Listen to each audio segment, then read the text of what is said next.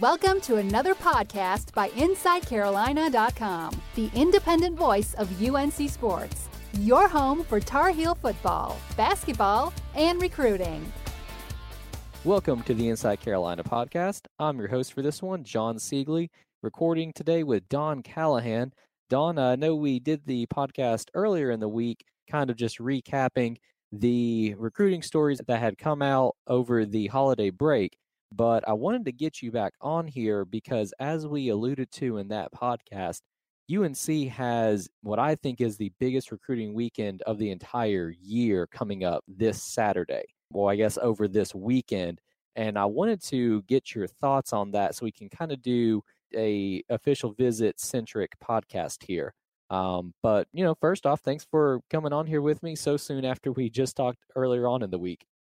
No, it's it's it's fine. I mean, it's obviously uh, the official visit stuff has been consuming my week with a lot of things that I've been doing, but um, you know, I'm always happy to be on with you, John. Even though it's an it's it's a bonus. It's it's kind of like um, you know an extra extra sort of serving of of Don and John this week.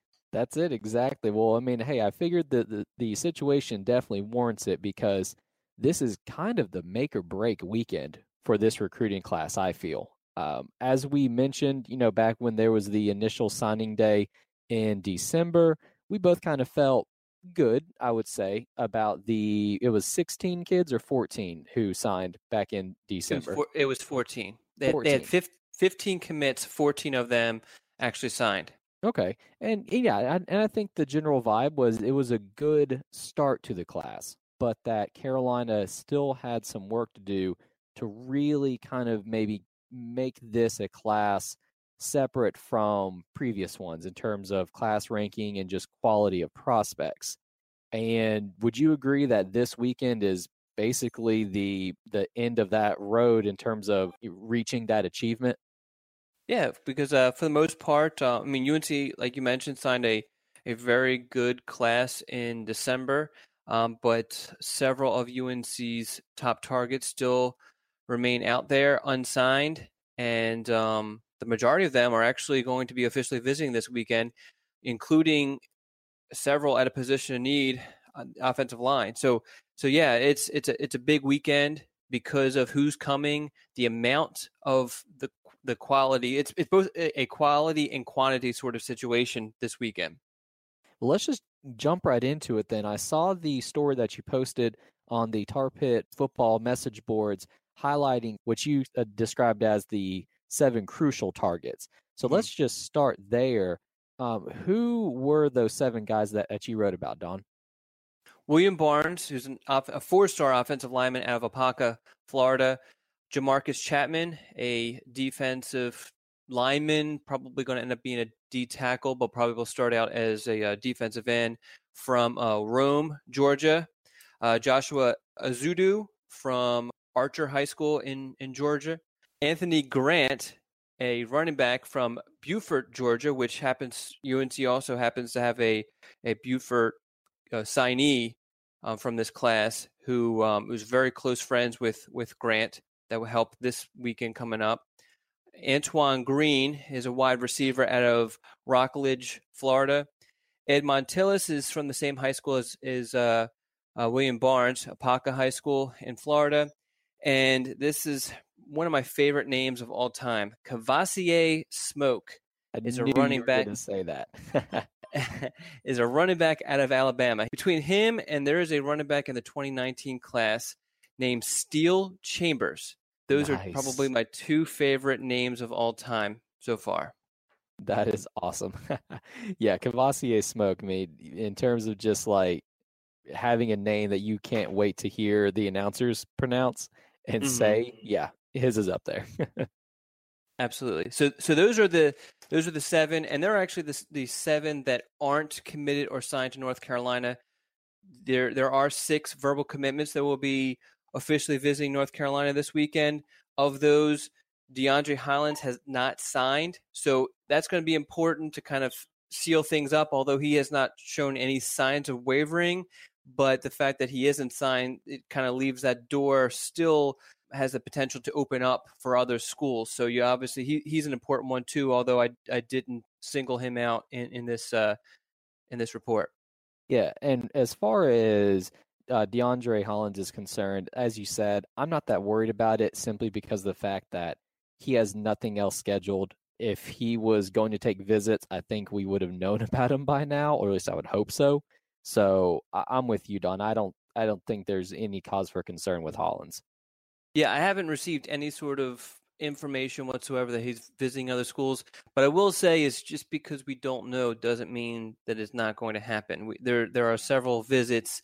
Nick Fullwilder comes to mind that uh, we found out about kind of at the last minute. But um, you know, it, it's it's important for DeAndre Hollins to have a good experience this weekend, especially considering he has not visited campus. He hasn't visited any campus as far as I know, but he hasn't visited North Carolina since he verbally committed way back in in June at the Freak Show. Oh man, so it's been a while. Well, hopefully this weekend the weather holds out and and you know kind of puts the campus in its best light. So out of those seven guys, Don, I know that we've talked a lot about William Barnes and then Kavosiey Smoke and Anthony Grant. So I feel that we've kind of hit on them already, and you know, not a whole lot needs to be said. I guess one thing though, real quick, it just popped into my mind. Do you think that between Kavosiey Smoke and Anthony Grant, is it a situation where you think it will kind of be a first come, first served, or do you think that Carolina might hold spots for both if the situation arose where both wanted to commit? From what I've been told, North Carolina will only take a third because remember they they have Devin Lawrence and um, Javonte Williams committed, and so and, and on top of that, it, it's going to it would be very difficult to to for a fourth running back to jump on board because mm-hmm. obviously mm-hmm. you know, all, with all three that North Carolina is looking at, and you mentioned Kavosiey Smoke and Anthony Grant, who are visiting this weekend. But you also have Michael Salahuddin, who officially visit in September, and he's kind of still in there. And and all of the all three of those guys are being heavily recruited by um, you know Power Five schools. So you know there there there is a possibility that North Carolina doesn't get any of them. I mean, the hope is that they land one of them, but there is a possibility they don't get any of them. So to land two of them, it would be slim to none odds, really. Gotcha. Yeah, and as you mentioned, I mean, with Salahuddin having his official visit a while ago, I know the staff is trying to get him back for an unofficial visit before signing day. We shall see what happens with that. But I think it's, a good opportunity to try and at least close out one of these guys. Because um, as you said, I mean, the worry is that Carolina could end up with none of the three. So I think if the UNC staff is able to at least maybe land one this weekend, I think they would probably take it. Would you agree with that, Don? Oh yeah, yeah. If, if one of them wants to commit this weekend, they would take it. When it comes to the running backs, I guess I I try not to let anything surprise me when it comes to recruiting. I don't anticipate either one of them committing this weekend just because they both have visits elsewhere and they're interested in those other schools they ha- they have to visit or they plan on visiting um, later on in this in this month. That's good to know. I mean, stranger things have definitely happened, but um, I think it's important to have, you know, maybe the right perspective going into the weekend. Mm-hmm. The other name that I did want to talk to you about is Ed Montilus. So Ed Montilus, as you mentioned, is the teammate of William Barnes. And mm-hmm. we have not talked too much about Montilus. Now, I know that he's a three star offensive guard in his own right, um, not the four star that William Barnes is, but by all accounts, he's still a good player. Mm-hmm. Is this you know, this is not maybe that situation that you hear of where someone has a teammate who might not quite be up to the normal level, but a school will still offer two teammates in order to get the higher ranked one. Yeah, I yeah. I don't see this as that situation at all, though. No, I think that it I think he's definitely a solid offensive lineman and a kid who, I mean, the other schools are looking at him are SEC schools. So he's not um, some kid who's probably an FCS kid. He's he's a legit FBS recruit, being a teammate and being not only being a teammate, being very very close with William Barnes. From my understanding, you know, the, the families of the two are very very close. I think that it's very smart for schools that want to land William Barnes to also recruit Ed pretty heavily. And not just with North Carolina, but they both are taking official visits to Auburn in the, that first weekend of February, right before the uh, signing day. And they also both are scheduled to take an official visit to Ole Miss the same weekend. I believe it's the weekend following their UNC official visit.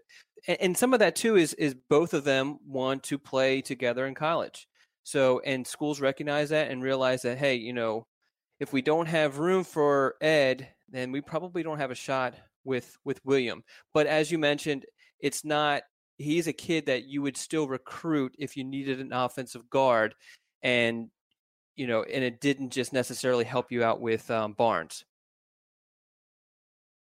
now how many offensive linemen do you think the staff would still take at this point depending on the breakdown and who they are um, you could see two to three being added to this class.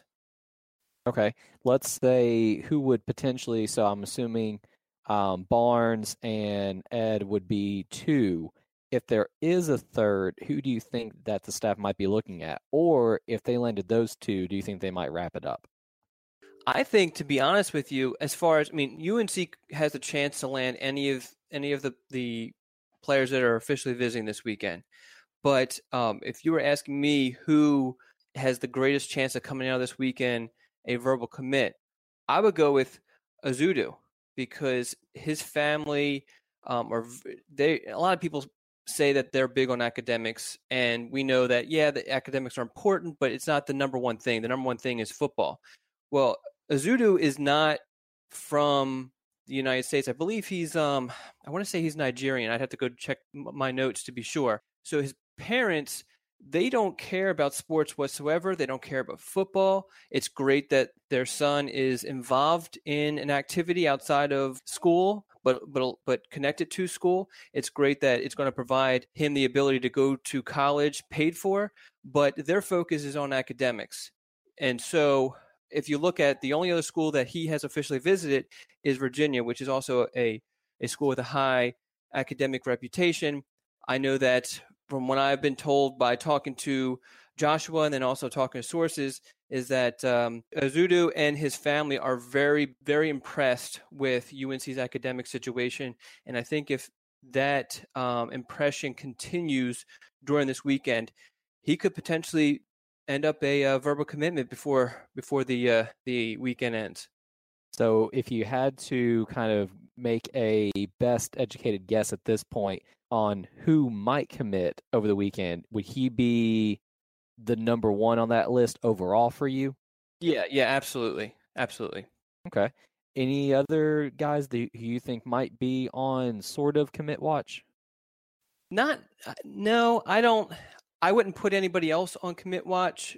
You know, because all of these guys have official visits scheduled beyond this weekend, mm-hmm. and you know, I just feel like all of them will want to take additional visits before making a decision. Several of them have already said, hey, you know, I might make a decision before the end of this month, but I'm not going to announce it on signing day.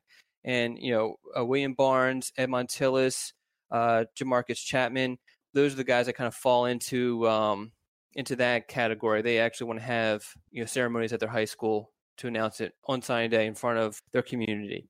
Now, aside from Chapman, who we have not talked a whole lot about, I think he might have been a little bit of a late addition to the recruiting board. Aside from him, who else is still left at defensive tackle? I know Sandage is still out there. Is it basically just Sandage and Chapman at this point?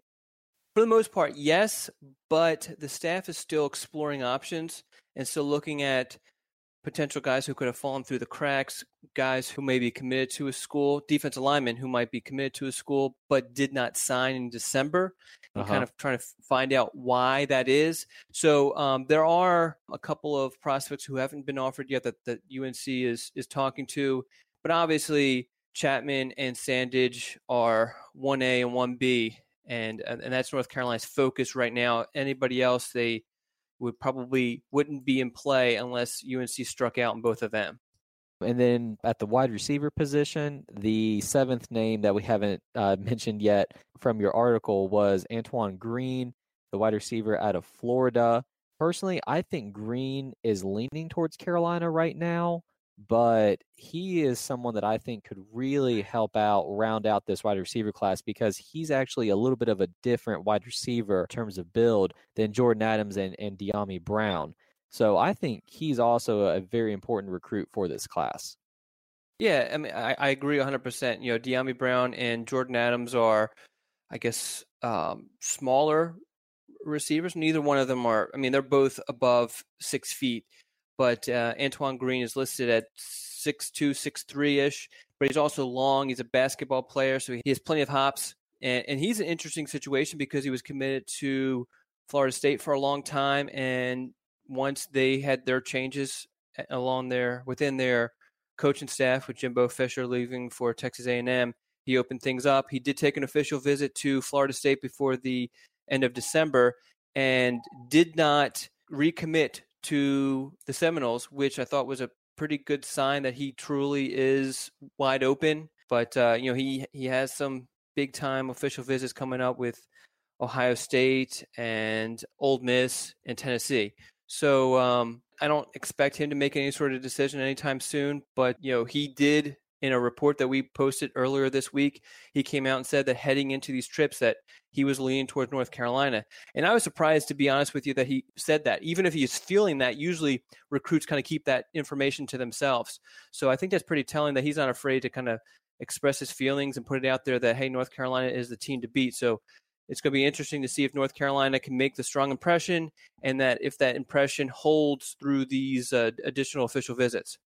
Well, and I think it's a good sign too that Jordan is going to be taking his official visit as well. Not only are uncommitted guys coming to Chapel Hill for this big time official visit weekend, but also some committed prospects are as well. Yeah, yeah, and and that's by design because the thinking is is that the committed guys will be able to help with the uncommitted guys because while the official visitors spend a lot of time with the coaches and their hosts and, and everything like that, they they're with almost the entire time they're with their fellow official visitors even in times where the where the coaches aren't around so if you have someone who's constantly around them constantly um, recruiting them and not only that building a bond with them that's only going to help north carolina's chances Absolutely. And yeah, and, and I think it's also a big time help when you have guys that have just a lot of charisma and personality to them.